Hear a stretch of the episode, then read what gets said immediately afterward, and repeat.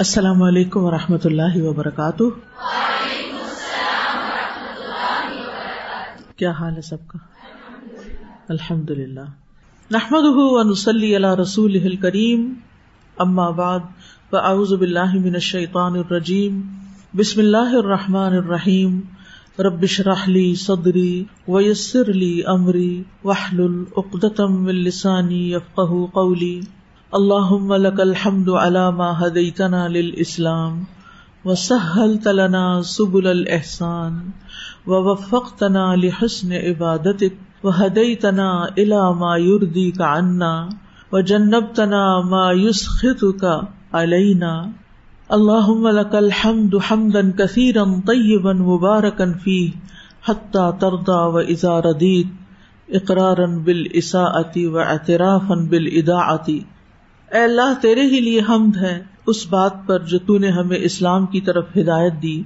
تو نے ہمارے لیے احسان کے راستے آسان کر دیے اور تو نے ہمیں اپنی اچھی عبادت کی توفیق دی۔ تو نے ہمیں ایسی چیز کی طرف ہدایت دی جو تجھے ہم سے راضی کرتی ہے اور تو نے ہمیں اس بات سے بچایا جو تجھ کو ہم سے ناراض کرتی ہے۔ اے اللہ، تیرے ہی لیے حمد ہے۔ بہت زیادہ اور پاکیزہ اور بابرکت ہم یہاں تک کہ تو راضی ہو جائے اور اس وقت بھی جب تو راضی ہو چکے، اے اللہ، ہم اپنی بد عملی کا اقرار کرتے ہیں اور اپنے وقت اور اپنی زندگی کے قیمتی لمحات کو ضائع کرنے کا بھی اعتراف کرتے ہیں۔ یا اللہ، تو ہمیں معاف کر دے۔ نحن نقص عليك احسن القصص بما اوحينا اليك هذا القرآن بما اوحينا اليك هذا القران وان كنت من قبله لمن الغافلين. اللہ سبحانہ تعالیٰ نے آدم علیہ السلام کے بعد بہت سے انبیاء مبوس کیے۔ ان میں سے بعض کے واقعات قرآن کریم میں بیان ہوئے ہیں اور بعض کے بارے میں اللہ تعالیٰ نے کچھ بھی بیان نہیں کیا۔ صرف اجمالی طور پر ذکر کر دیا۔ ابن کثیر رحم اللہ کہتے ہیں کہ جن امبیا کا بیان نہیں ہوا، وہ تعداد میں ان پیغمبروں سے بہت زیادہ ہیں جن کا ذکر قرآن میں ہوا ہے۔ محمد ابدہ کہتے ہیں، کسی قوم کے قدیم رہنما کے متعلق، جو ہمارے رسول صلی اللہ علیہ وسلم سے پہلے وہ گزرے ہیں، قطعی طور پر یہ کہنا صحیح نہیں کہ وہ نبی تھا۔ جیسے بعض لوگ بدھا کو نبی کہتے ہیں یا اسی طرح اور کچھ شخصیات کو گرو نانک کو مثلاً یا اور اسی طرح، تو وہ کہتے ہیں کہ ممکن ہے کہ نبی ہو اور اس نے توحید ہی کی دعوت پیش کی ہو اور بعد کے لوگوں نے اس کی تعلیمات کو مست کر دیا ہو۔ اور ممکن ہے کہ وہ نبی نہ ہو، کوئی اور شخصیت ہو۔ تو بہرحال، ایسے امبیا کے بارے میں اللہ سبحان تعالیٰ فرماتے ہیں۔ ورسلا قد قصصناهم عليك من قبل ورسلا لم نقصصهم عليك وكلم الله موسى تكليما اور اس سے پہلے ہم نے کئی رسولوں کے قصے آپ پر بیان کیے ہیں اور کئی رسول ہیں جن کے قصے ہم نے آپ پر بیان نہیں کیے۔ اور اللہ نے موسا سے کلام کیا جیسے کلام کیا جاتا ہے۔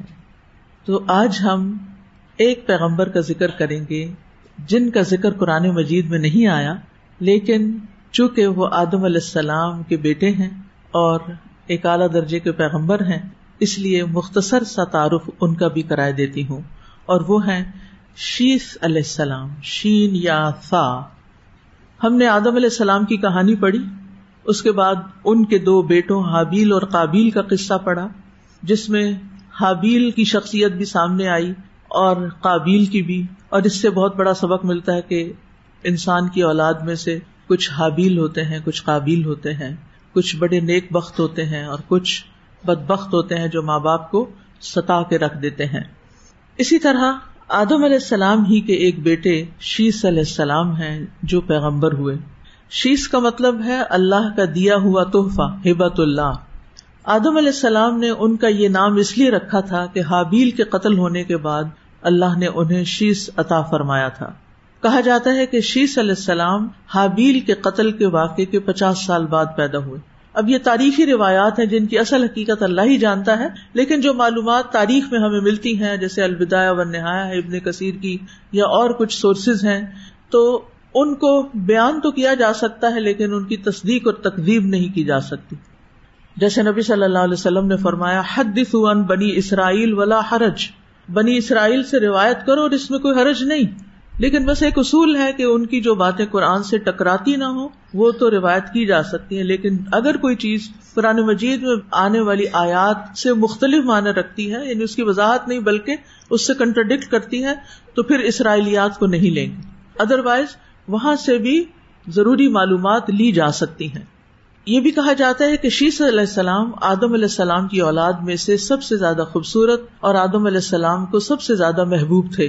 یہی وہ شخص تھے جنہوں نے گارے اور پتھروں کے ساتھ کعبہ تعمیر کیا تھا یعنی مٹی اور پتھر رکھ کے جیسے آج کل برکس کے اوپر سیمنٹ رکھ کے تعمیر کی جاتی ہے دیواروں کی۔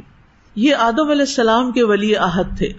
جس بیماری میں آدم علیہ السلام فوت ہوئے آدم علیہ السلام نے اپنی موت سے پہلے اس بیماری میں اپنے بیٹے شیس علیہ السلام کو وسیعت کی اور وہ وسیعت کیا تھی؟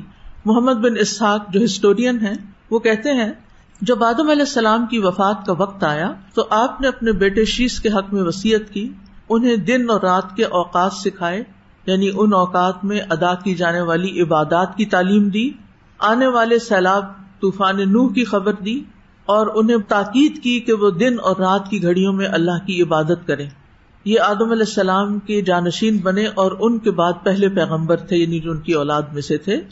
اگرچہ ہم سب انہیں کی اولاد میں سے ہیں۔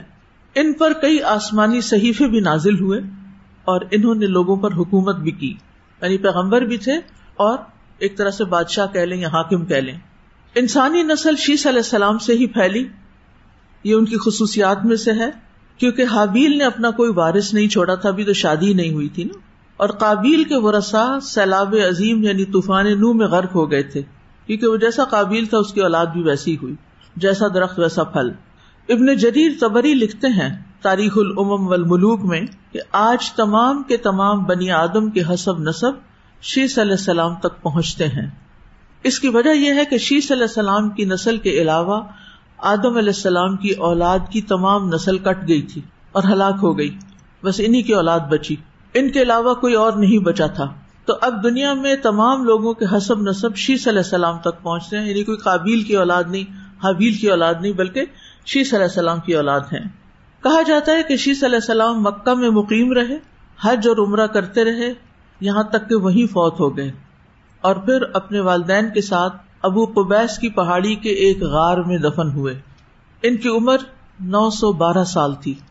نو سو بارہ سال۔ پہلے لوگوں کے جسم بھی بڑے تھے، قد بھی بڑے تھے، عمریں بھی زیادہ تھی جب شیس علیہ السلام کی موت کا وقت آیا، تو انہوں نے اپنے بیٹے اخنوخ کو خلافت کی وسیعت کی اور کہا جاتا ہے کہ اخنوخ سے مراد ادریس علیہ السلام ہے جن کے بارے میں ان شاء اللہ کل ہم پڑھیں گے۔ تو شیس علیہ السلام کا بس اتنا ہی واقعہ ہمارے سامنے ہے۔ بہت زیادہ معلومات نہیں ملتی۔ کچھ ایسی معلومات ہیں بھی جو بعض ایسے سورسز سے آئی ہیں کہ جن کی تصدیق نہیں کی جا سکتی۔ تو بہرحال اتنا ہی جاننا کافی ہے اور اس کنیکشن سے کہ آدم علیہ السلام کے بعد پھر کیا ہوا اور اللہ تعالیٰ نے کن پیغمبروں کے قصے بیان نہیں کیے، لیکن وہ قصے ہمیں دوسری کتابوں سے کہیں نہ کہیں کچھ نہ کچھ مل جاتے ہیں۔ کچھ تورات وغیرہ سے بھی مل جاتے ہیں اور کچھ دیگر تاریخ کی کتابوں سے۔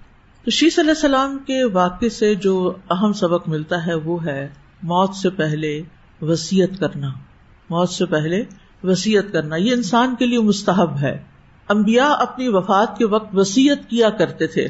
سورت البکرا میں ہے وسا بحا ابراہیم بنی ہی و یعقوب یا بنی یا ان اللہ لکم الدین فلا تموتن الا وانتم مسلمون۔ اور اسی کی وسیعت ابراہیم علیہ السلام نے اپنے بیٹوں کو کی اور یعقوب علیہ السلام نے بھی۔ کیا وسیعت کی؟ اے میرے بیٹو، بے شک اللہ نے تمہارے لیے یہ دین چن لیا ہے تو تم ہرگز فوت نہ ہونا، مگر اس حال میں کہ تم فرما بردار ہو، مسلمان ہو۔ ہم اگر اپنے بچوں کو وسیعت کریں گے تو کیا کریں گے؟ کیا کرنا چاہیں گے آپ؟ سوچیے ہم تو اپنی چیزوں کی وسیعت کرتے ہیں، یہ میری نانی کی نشانی ہے اور یہ میری ساس کی نشانی ہے اور یہ میری منگنی کی انگوٹھی ہے اور یہ فلاں میرا گفٹ ہے، تو یہ میں تمہیں دے رہی ہوں بغیر تقسیم وراثت کے۔ یہ بھی ایک ظلم ہوتا ہے۔ جو بچہ پاس ہے جو فیوریٹ ہے، وہ ساری نشانیاں اس کے حوالے کی اور فارغ ہو گئے۔ اور پھر بعد میں لوگ کہتے ہیں کہ وہ والدہ کی نشانی تھی جو میں نے پہن لی۔ آپ اس طرح نہیں پہن سکتے والدہ کی نشانی، جب تک کہ وہ وراثت میں تقسیم ہو کے آپ کے حصے میں نہ آئے۔ یعنی بازو کا ایسا ہوتا نا کہ آپ میت کو نہلا رہے ہوتے ہیں۔ اس کے ہاتھ میں چوڑیاں انگوٹیاں ہیں یا اس کی کوئی بالیاں ہیں، تو آپ سوچتے ہیں کہ چلو، یہ میں نہلا رہی ہوں تو میں ہی رکھ لوں۔ نو، آپ ایسا نہیں کر سکتے۔ وہ امانت ہے، وہ جائے گا سارے ترکے میں، جس میں حصے تقسیم کیے جائیں گے۔ اور اگر آپ کے حصے میں خوش قسمتی سے آ گئی، تو اب آپ یادگار پہن لیں، ورنہ غم نہ کریں۔ پھر نبی صلی اللہ علیہ وسلم کی آخری وسیعت کیا تھی؟ ام سلمہ کہتی ہیں کہ آپ کی آخری وسیعت یہ تھی کہ نماز نماز اور اپنے غلاموں کے ساتھ اس نے سلوک۔ یہی کہتے کہتے آپ کا سینہ مبارک کھڑکھڑانے لگا اور آپ کی زبان رکنے لگ گئی اور آپ دنیا سے چلے گئے۔ ہمیں بھی اپنے بچوں کو نماز کی وسیعت لکھ کے دے کے جانی چاہیے۔ اللہ کے فرما بردار رہنا اور نماز میں کمی نہ کرنا۔ زندگی میں بھی اور موت کے بعد میں بھی بچوں کی نماز کی فکر ہونی چاہیے۔ کچھ سلف صالحین کی وفات کے وقت وسیعتوں کا پتہ چلتا ہے۔ قیس بن عاصم نے اپنی وفات سے پہلے اپنی اولاد کو وسیعت کرتے ہوئے فرمایا کہ اللہ عزا وجاللہ سے ڈرتے رہنا، اپنے میں سے سب سے بڑے کو سربراہ بنانا، کیونکہ جب قوم اپنے بڑے کو سردار بناتی ہے تو وہ اپنے باپ کی جانشین ثابت ہوتی ہے۔ اور جب میں مر جاؤں تو مجھ پہ نوحہ نہ کرنا، کیونکہ رسول اللہ صلی اللہ علیہ وسلم پر نوحہ نہیں کیا گیا تھا۔ حالانکہ وہ اللہ کے آخری نبی تھے جو دنیا سے رخصت ہو گئے۔ سفان بن امر اپنے والد عبید حضرمی یعنی شرح سے روایت کرتے ہیں کہ جب ابو مالک اشری کا وقت آیا یعنی وقت وفات قریب آیا، تو انہوں نے کہا، اے اشریوں کی جماعت، تم میں سے حاضر غائب کو پہنچا دے کہ میں نے رسول اللہ صلی اللہ علیہ وسلم کو فرماتے ہوئے سنا ہے کہ دنیا کی لذت آخرت کی کڑواہٹ ہے۔ دنیا کی لذت آخرت کی کڑواہٹ ہے اور دنیا کی تلخی آخرت کی لذت و شیرینی یعنی اگر دنیا میں آپ بہت ایش و عشرت کر رہے ہیں، تو پھر اپنی آخرت خراب کر رہے ہیں۔ اور اگر دنیا میں کچھ مشکل آ گئی تکلیف ہے، کھانے پینے میں کوئی تکلیف دہ چیز ہے، یا بیماری ہے، یا ویسے کچھ مشکلات ہیں یعنی کوئی اسٹریس ہے، کوئی غم ہے، تو ان شاء اللہ اس کے بدلے میں آخرت میں اللہ تعالیٰ اچھا بدلا دے گا۔ نبی صلی اللہ علیہ وسلم نے وسیعت لکھنے کا بھی حکم دیا۔ رسول اللہ صلی اللہ علیہ وسلم نے فرمایا، جو مسلمان شخص اپنے حق میں سے کسی چیز کی وسیعت کرنا چاہتا ہے وہ دو راتیں بھی نہ گزارے اللہ یہ کہ اس کے پاس اس کی وسیعت لکھی ہوئی ہو۔ عبداللہ ابن امر کہتے ہیں، جس وقت میں نے رسول اللہ صلی اللہ علیہ وسلم کا وسیعت کے بارے میں ارشاد سنا، تو اس وقت سے میری وسیعت میرے پاس موجود رہتی ہے۔ ہم نے بھی یہ ارشاد سنا ہوا ہے، لیکن ہم میں سے کتنے لوگ عمل کرنے والے ہیں۔ وسیعت کا ایک کاغذ ہم نے چھپایا تھا۔ آئی ہوپ کہ وہ بک اسٹور میں ہو۔ اگر آپ وہ برقع وہاں سے خرید لیں، تو اس پہ ضروری ضروری باتیں آلریڈی لکھی ہوئی ہیں ایکسٹرا آپ خود لکھ لیں ہاتھ سے اور بند کر کے کسی کے حوالے کر دیں۔ اس واقعے سے کچھ سبق اور بھی ملتے ہیں۔ ایک یہ کہ انسان کو جب زندگی میں کوئی تکلیف پہنچتی ہے، تو اللہ تعالیٰ اپنی رحمت سے اس کا اچھا نعم البدل بھی عطا کرتا ہے۔ آدم علیہ السلام کو حابیل کے قتل کا صدمہ پہنچا تھا، تو اللہ نے ان کے صبر کے بدلے ان کے لیے ایک اور بہترین تحفہ انہیں دیا کس کی شکل میں؟ شیش علیہ السلام کی شکل میں، جو ان کے بہترین وارث ثابت ہوئے اور ان کے مشن کو آگے لے کر چلے۔ تو یہ ایک بہت بڑی خوشخبری کی بات ہوتی ہے ان تمام لوگوں کے لیے جو دنیا میں کسی بھی نقصان کی وجہ سے، کسی صدمے کی وجہ سے غم اور دکھ پریشانی کا شکار ہوں اور اس صبر کریں، اللہ سبحان و تعالیٰ سے اچھا گمان رکھیں۔ تو اللہ تعالیٰ صرف آخرت میں نہیں، دنیا میں بھی ان شاء اللہ ان کو اچھا بدلا عطا کرے گا۔ اللہ تعالیٰ نے آدم علیہ السلام کو حابیل کے بدلے شیش علیہ السلام جیسی نیک اولاد عطا کی، اور وہ نہ صرف یہ کہ نیکی پہ گامزن تھے، بلکہ دوسروں کو بھی نیکی کی طرف بلانے والے تھے۔ پھر اسی طرح یہ ہے کہ ہمارے دین میں علم اور عبادت دونوں کی بہت اہمیت ہے، کیونکہ انسان کے کردار کو درست رکھنے کے لیے علم اور اللہ سبحان تعالیٰ کی عبادت کی طرف توجہ کرنی چاہیے۔ جیسا کہ آدم علیہ السلام نے اپنے بیٹے شیش علیہ السلام کو علم بھی سکھایا اور عبادت کی بھی تاکید کی۔ ہمیں اپنے بچوں کو ابتدا سے ہی نیکی کی تعلیم دینی چاہیے۔ اور جو باتیں شروع میں سکھا دی جاتی ہیں، وہ پتھر پہ لکیر کی طرح ہوتی ہے جس کو مٹانا مشکل ہوتا ہے۔ اور جو بڑے ہو کے سکھاتے ہیں، وہ پانی پہ لکیر کی طرح ہوتی ہیں کہ تھوڑی دیر وہ اس میں لہریں آتی ہیں اور پھر دوبارہ پانی برابر ہو جاتا ہے۔ بچوں کو سات سال کی عمر میں نماز سکھانی چاہیے اور ان کو پڑھانی بھی چاہیے اور ان کو پراپر ڈریس پہنانا چاہیے تاکہ وہ نماز ادا کر سکے۔ آج کل لڑکیاں کیا، لڑکوں کے بھی ایسے ڈریسز ہیں جن کو پہن کے وہ تراوی پڑھنے کھڑے ہو جاتے ہیں، جس میں ان کے جسم کا ایک ایک عزو ننگا ہو رہا ہوتا ہے۔ تو بچپن سے ہی نماز کے لیے پراپر ڈریسنگ کی عادت ڈالیں، کیونکہ وہ نماز کی قبولیت کے لیے شرط ہے۔ اسی طرح بچوں کو روزے بھی رکھوائیں بچوں کے اندر جو جذبہ اور شوق ہوتا ہے، اس کی وجہ سے وہ رکھ جاتے ہیں، چھوٹی چھوٹی عمر میں بھی۔ ورنہ آدھے دن کا رکھوا دیں، کچھ گھنٹوں کا رکھوا دیں، لیکن ان کو بھی سیلف ڈسپلن سکھائیں۔ رسول اللہ صلی اللہ علیہ وسلم نے جب لوگوں کو عاشورہ کے روزے کی ترغیب دی، تو ربیہ کہتی ہیں کہ اس کے بعد ہم خود بھی روزہ رکھتے، اور اگر اللہ چاہتا تو اپنے چھوٹے بچوں کو بھی رکھواتے۔ ہم ان کے ہمراہ مسجد جاتے، تو ان کے لیے اون کا کوئی کھلونا سا بنا لیتے۔ جب ان میں سے کوئی افطار کے قریب کھانے کے لیے روتا، تو ہم اس کا دل بہلانے کے لیے وہ کھلونا اس کو دے دیتے۔ یعنی بچوں کو صحابیات روزہ رکھواتی تھی، اور ان کو صبر کی تلقین بھی کرتے اور ان کو بہلاتی بھی تھی۔ اسی طرح بچوں کو حج یا عمرے پہ بھی ساتھ لے کے جانا چاہیے۔ صاحب بن یزید کہتے ہیں، مجھے رسول اللہ صلی اللہ علیہ وسلم کے ساتھ حج کرایا گیا، جبکہ میری عمر سات سال تھی۔ اور بچوں کو بہت کچھ یاد بھی ہوتا ہے۔ پھر اولاد کو قرآن کی تعلیم دینی چاہیے، ابتدا سے ہی۔ کسی کا قول ہے، اپنے بچے کو قرآن سکھا دو، قرآن اسے ہر چیز سکھا دے گا۔ پھر آپ کو بہت کچھ نہیں بتانا پڑے گا۔ تو اس میں کون سا سکھانا مراد ہے؟ ترجمے کے ساتھ سکھانا۔ بعض لوگ کہتے ہیں، ابھی بچے چھوٹے ہیں، چھوٹے نہیں، چھوٹے عمر میں بھی وہ بہت کچھ سمجھ رہے ہیں۔ آپ دیکھیں کہ جو بچوں کی اسکول کی ریڈنگ بکس، ان کو ناولز ملتے ہیں۔ چوتھی، پانچویں چھٹی جماعت میں ان کا سائز والیوم دیکھا کتنا بڑا ہوتا ہے۔ اگر وہ وہ پڑھ سکتے ہیں اور کئی کئی کتابیں پڑھ سکتے ہیں، تو قرآن کا ترجمہ ان کو یہ اچھی اچھی باتیں یہ سیرت یا صحابیات کے واقع یہ کیوں نہیں سکھائے جا سکتے؟ ہماری ایک ساتھی اس کا بہت ہی کامیاب تجربہ کر رہی ہیں کہ وہ چھوٹے بچوں کو ترجمہ سکھا رہی ہیں، لفظی ترجمہ، اور وہ آگے جا کے اپنے اسکول کے فرینڈز اور ساتھیوں کو بھی سکھا رہے ہیں۔ تو ہم بچوں کو بچہ ہی نہ سمجھتے رہے ہمیشہ اور بچے بس سے پہلے بڑے ہو چکے ہیں، لہٰذا خاص طور پر میرا ریکویسٹ ہے ان ساری ناظرہ ٹیچر سے یا جو بچیاں آج تجوید یا تعلیم القرآن وغیرہ پڑھ کے جا رہی ہیں، وہ آگے اگر پڑھانا چاہیں تو وہ ناظرہ کے ساتھ ترجمہ قرآن لازم کر لیں۔ جیسے چھوٹی چھوٹی صورتیں آپ پڑھاتے ہیں تو وہاں سے ان کو یا اس کا قصہ سنائیں۔ اگر بہت چھوٹے بچے ہیں اور ذرا بڑے ہیں تو اس کا معنی بھی بتائیں اور اردو سے ریلیٹ کر کر کے بتائیں۔ تو ارلی ایج سے ہی بچوں کے اندر قرآن فہمی کا سلسلہ شروع ہو جائے گا ان شاء اللہ جو آپ کے لیے صدقہ جاریہ بنے گا۔ اسی طرح بچوں کو قرآن حفظ کروانا چاہیے، خاص طور پر جن بچوں کا حافظہ اچھا ہو۔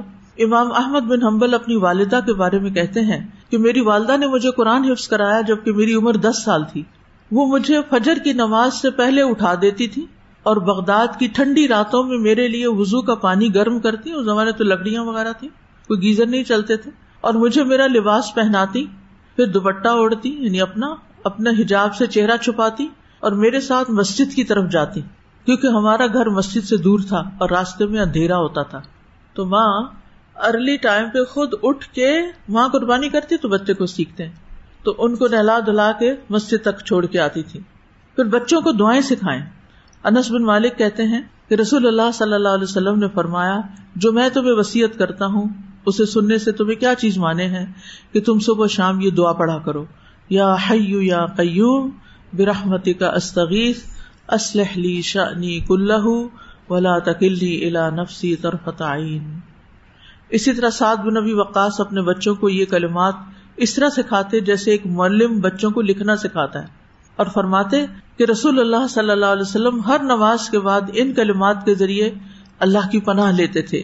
اللہ انی اعوذ بک من الجبنی و اعوذ بک ان ارد الى ارزل العمری و اعوذ بک من فتنة الدنیا و اعوذ بک من عذاب القبری یہ دعا نبی صلی اللہ علیہ وسلم ہر نماز کے بعد پڑھتے، تو ہمیں بھی اپنے بچوں کو سکھانی چاہیے اور اس سے پہلے ذرا خود بھی سیکھ لینی چاہیے۔ اللہ سبحان تعالیٰ سے دعا ہے کہ اللہ تعالیٰ ہمیں عمل کی توفیق عطا فرمائے اور ہمیں اپنا اطاعت گزار بندہ بنائے۔